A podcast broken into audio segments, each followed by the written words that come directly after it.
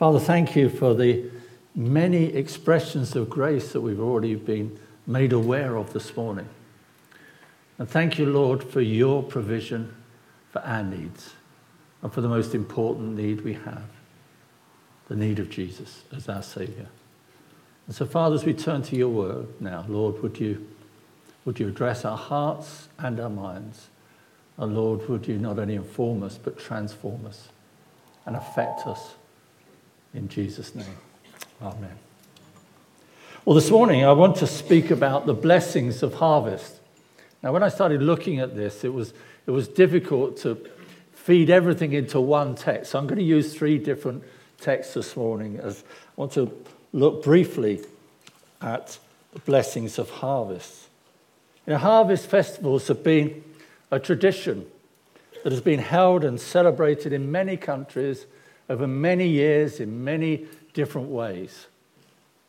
In the UK, it would be typically held around the end of September, uh, so we're a little late. Um, but as I discovered, and some of you don't believe me, there is such a thing called Bristol time, okay, which actually runs 10 minutes late. If you don't believe me, look it up on the internet. I don't think we can ex- explain two months, but, you know, but at least we, we're doing it this morning. And although the food here that we've we brought along is, is not fresh from the ground, typically years gone by, it would be people would be bringing the fruits of the ground and the trees and uh, etc. Uh, these, these are not because, because they've got to go to the food bank. So, uh, as Pete's already said, if they're out of date, they're no good. But although this is processed food, this food originated from the ground. And the central thought and objective about, around harvest festivals is thanksgiving. And this is the case throughout the world in different religions and in different countries and different times. In fact, in the UK, Harvest Festival started out as a pagan service. And then in 1843, the celebration was first started in ch- churches, in a church in Cornwall. That was the first time it turned into a, a Christian service. And the first mention of the, in the Bible of harvest is in Genesis 8, and we're going to look at verses 20 to 22. So if you turn to Genesis 8, it's easy because it's the first book. You haven't got to remember any rhymes. And we're just going to look at two verses here. Verses, well, three verses, sorry, 20 to 22.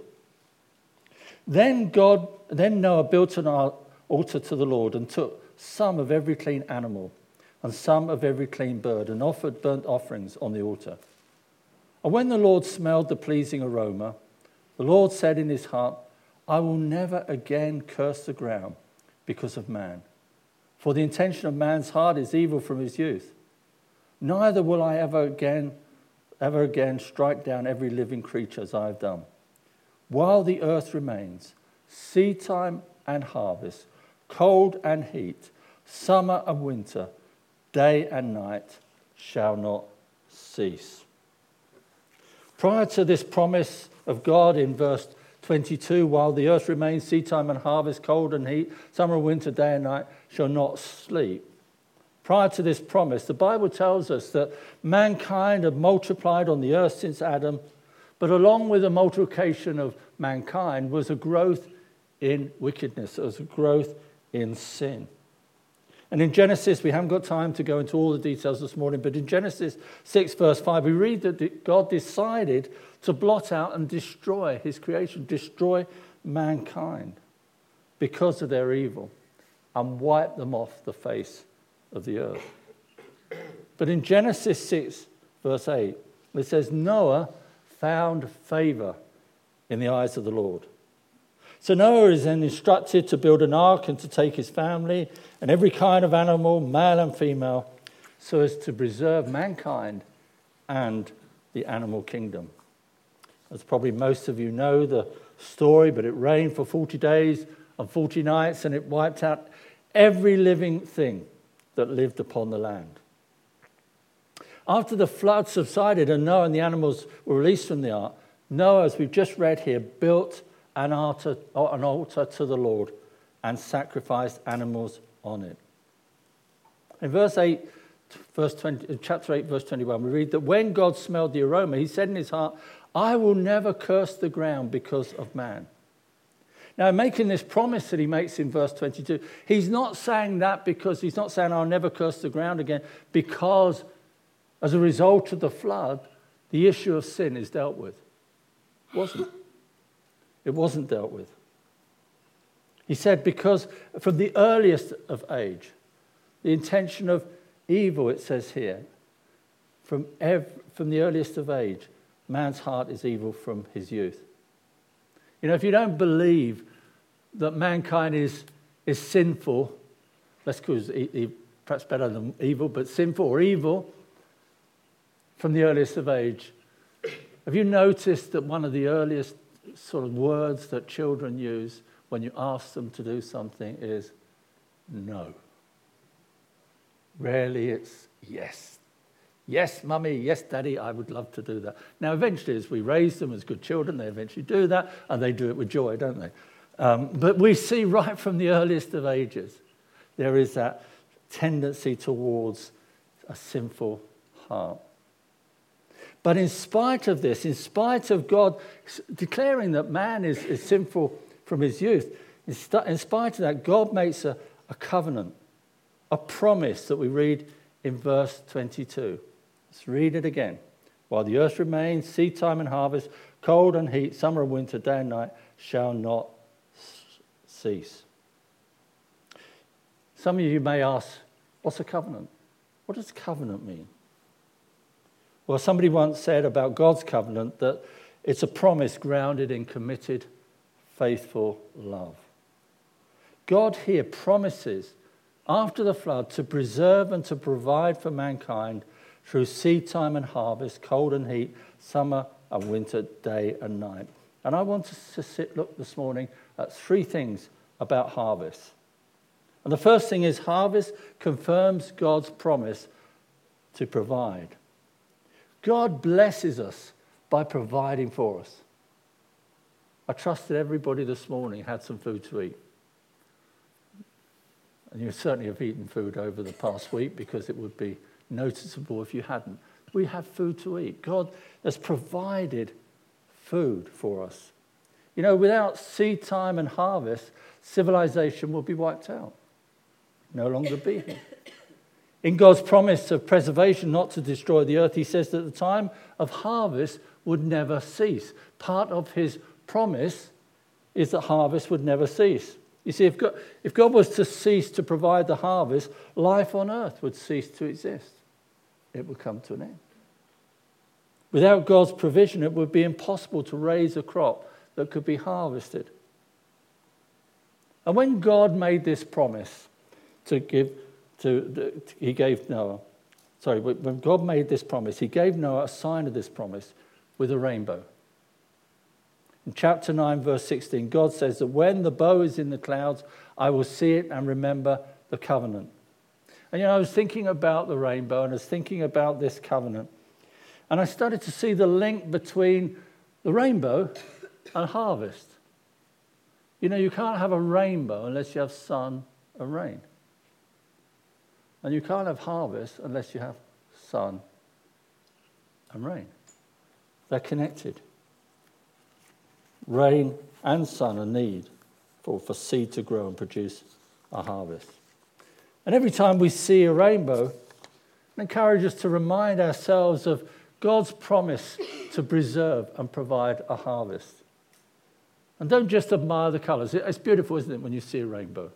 You see, when you really get a super one, and, the, and, and it's, the colours are so beautiful. But don't just admire the colours, but also let's be astonished and marvel and reminded of God's love towards his creation. The second thing about harvest is that harvest produces thanksgiving. The harvest festival stands in a long tradition for God's people. It goes back a good 4,000 years. If you'd like to turn to Exodus 23, Exodus 23 and verse 14.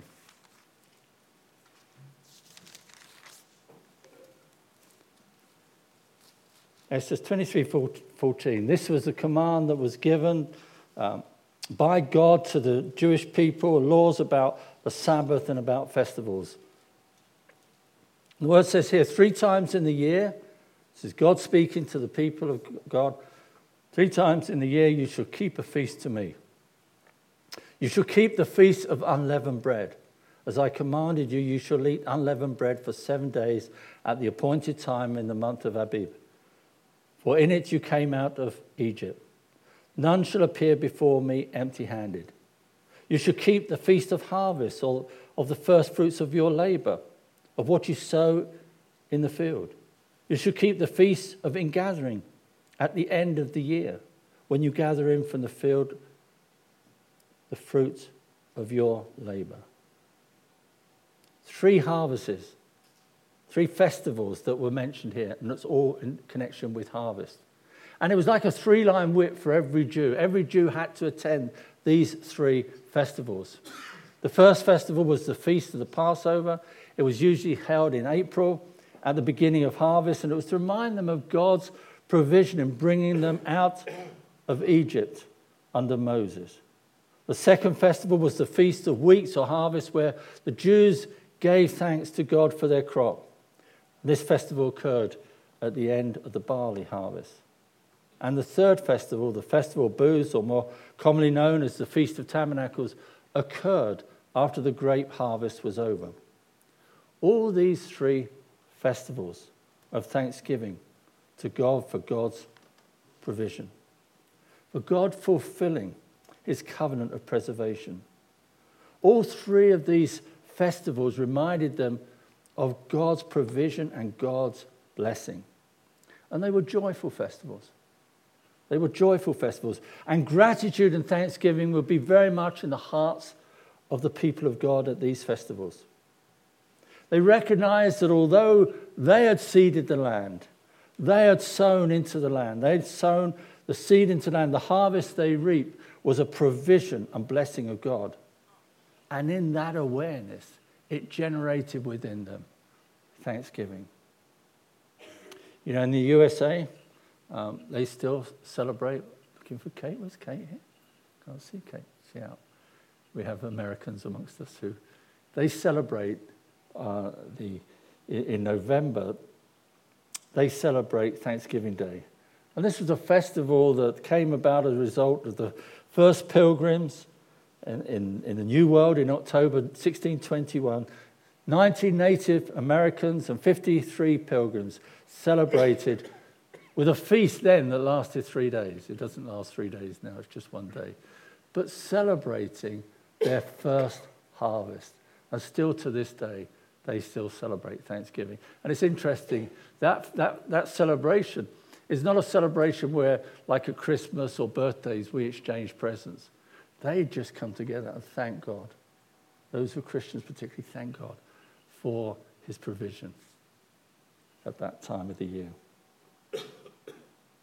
It's a celebration where, as the name suggests, it's not about presents, but about giving thanks. And in thanksgiving, in thanksgiving, we bless God. Psalm 103, the psalmist says, Bless the Lord, O my soul, and all that is within me, bless his holy name. So as we give thanks to God, we bless him. When we eat, we have the opportunity to give thanks. When we see the sun, we have the opportunity to give thanks. When we feel the rain, we have opportunity to give thanks and not complain that it's raining. To give thanks for the sun and the rain which brings about his provision of food for us and his blessings upon us. When we see the rainbow, it's an opportunity to reflect and give thanks for God's promise not to destroy the land, but through seed time and harvest, sun and rain, that he will provide for us. And the third thing I want to say about harvest is is that harvest points to a future spiritual reality. If you turn to John 4,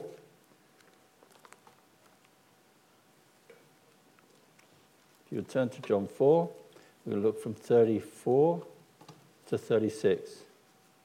In John 4, Jesus speaks to his disciples about another harvest. Jesus said to them, My food is to do the will of him who sent me and to accomplish his work.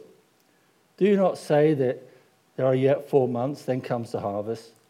Look, I tell you, lift up your eyes and see that the fields are white for harvest. Already the one who reaps is receiving wages and gathering fruit for eternal life, so that sower and reaper may rejoice together. There's so much we could say about this, but we don't have time this morning. But the background to this statement that Jesus has made is that he'd come to a village, he'd been traveling around with his disciples, he came to a village uh, in Samaria called Sychar. And he was tired, and he sat by a well. And the disciples went off into the village to get some food, so he was sitting alone by the well, thirsty. But he had no means to be able to draw water from the well. And there's this woman from the village comes along and she came to fill her pot of water. And Jesus asked the woman to give him a drink, as he had nothing to draw water from the well with. Now, we might think that's quite normal, but that was a real shock to this woman. That was a shock. Because she asked Jesus, why would a Jew ask a Samaritan woman for a drink? As Jews and Samaritans were not actually very friendly towards each other. In fact, they were enemies of each other. They wouldn't associate with them. So, for a Jewish man to ask a Samaritan woman for a drink was quite amazing and quite shocking to this woman.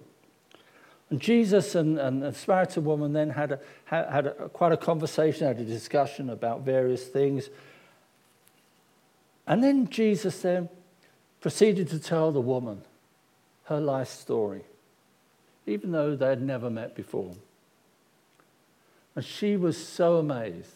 She was so amazed. Just left her jar, left her jar by, by Jesus, and, and ran back to the village to tell the other villagers that she believed in what she'd heard from Jesus, that Jesus was the Messiah, that she'd found the Messiah. The Messiah, again, some of you may wonder, who's the Messiah? Well, that was someone who had been prophesied down through the centuries as someone who would come and liberate the people of God, the Jews, and save them. Now, they didn't fully understand all that that entailed, but they understood that. So as she ran off to, town, off to the town, the disciples returned with food and urged Jesus to eat.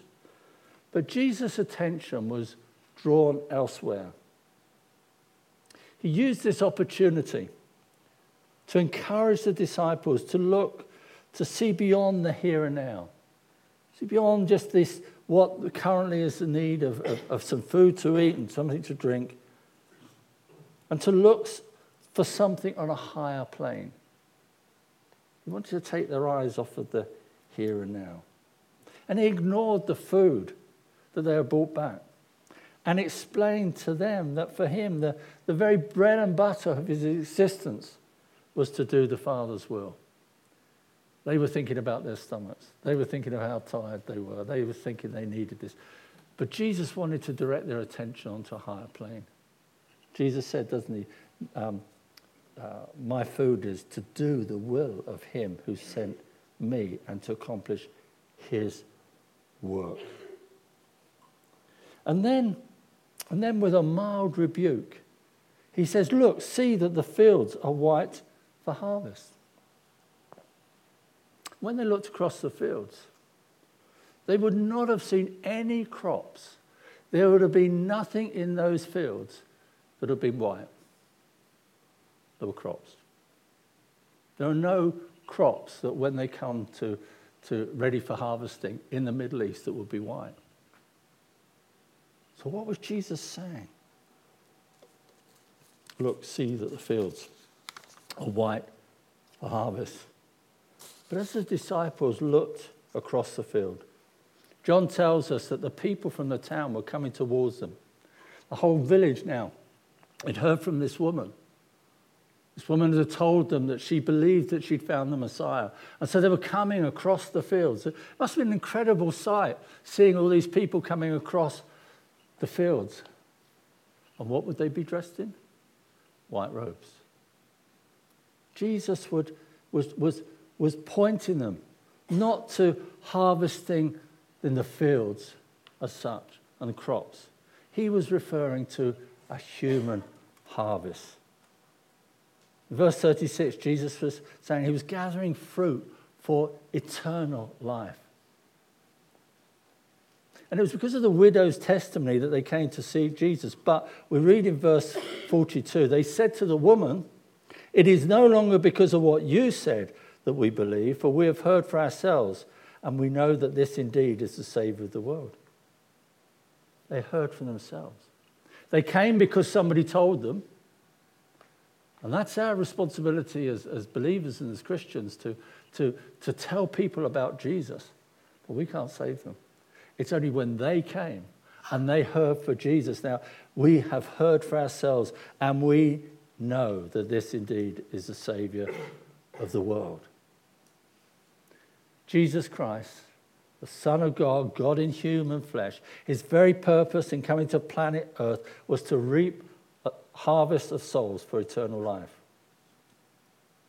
And these Samaritans realized and believed that this man sitting by the well is the Savior of the world. We saw earlier in, in our first uh, looking at Noah, we saw earlier that although God promised after the flood to preserve the land, the problem of sin was not resolved. And even though God promised seed time and harvest and to provide food for our bodies, there was still an issue of man's sin towards a holy God. And these Samaritans, the Jews, realized this because they recognized the need of a Savior.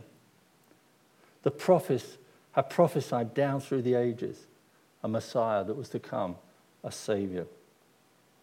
You might ask this morning, why is it necessary for Jesus to be the Savior of the world? What does that mean? Well, the Bible tells us that the penalty for sin is death and that sin would separate us from God. And if, we're, if we are to receive eternal life that Jesus has come for, that Jesus talks about here, we need saving from our separation from God. And that separation from God, we cannot resolve that ourselves. We can't uh, ourselves reconcile uh, ourselves to God. And not even by good works, no matter how many good works, not even by doing food bank stuff or, or, or the, the, the Wild Goose Cafe or whatever works we do. We cannot save ourselves by ourselves, not even by our good works. Mankind, we therefore need someone to put that relationship right. We need someone who could take the penalty for our sins and reconcile us back to God, to restore a relationship with God.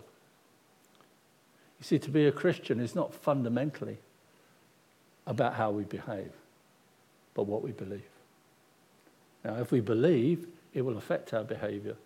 But so often we see in the world, don't we, that the, thinking is all about behavior. I wonder how many, I've probably said this before, how many of you in your places of work or school have done something and you had somebody turn around to you and say, I thought you were a Christian. What does that mean? What does that tell us? It tells us that the world thinks Christianity fundamentally is about behavior, and it's not, it's about believing. Now that affects behavior. But we're sinners, saved by grace.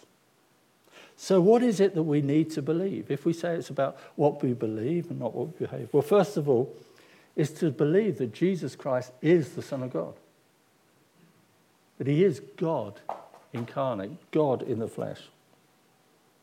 He was coming to earth in human form, and that when He died upon the cross, He took upon Himself the punishment that we deserved, and He paid the price for our sin. That's His very purpose in coming. That's what we need to believe. And we more than believe it, we need to trust in it. You know, there are people who say, well, I believe, I believe that uh, Jesus uh, came to planet Earth. I believe he perhaps died on a cross. But to believe the Bible talks about is a belief that trusts in it. You know, when we get to heaven, or we get to the doors of heaven, if Peter's standing there, if, and he says, on what basis do I let you into heaven? We start saying, well, I did this, I went to church, and I prayed, and I did da da da da da da. It's an exam you never want to fail. I mean, that's the one exam you don't want to fail. It's because I'm trusting in the person and the work of Jesus. Now, you might say it in different ways, but that is the essence of what will allow you into heaven. Our good works. The very reason God sent his son to planet Earth to live 33 years of sinless living and then to die on a cruel cross, to receive the judgment of God in our place. That was the very purpose of him coming. And we know John 3:16 that whoever believes in Jesus will receive eternal life. You know, we will soon celebrate Christmas, a time particularly where we remember God coming to earth in human form. How did the, how, how did the angels, Luke, Luke 2, how did, how did the angels announce Jesus? For unto you is born this day in the city of David a king, a prince. Uh, somebody who has incredible powers. No. A Savior. A Savior who is Christ the Lord. Jesus came to harvest souls. He came for people. People for eternity. The title this morning is The Blessings of Harvest. We are blessed by God's provision the, for the needs of the body. And we're blessed when we recognize and accept Jesus as Savior. Our greatest, greatest need is the need of a Savior and the need to trust in the person and work of Jesus Christ. Just want to conclude from the words of David in Psalm 32. Blessed is the one whose transgression is forgiven, whose sin is covered. Blessed is the man against whom the Lord counts no iniquity.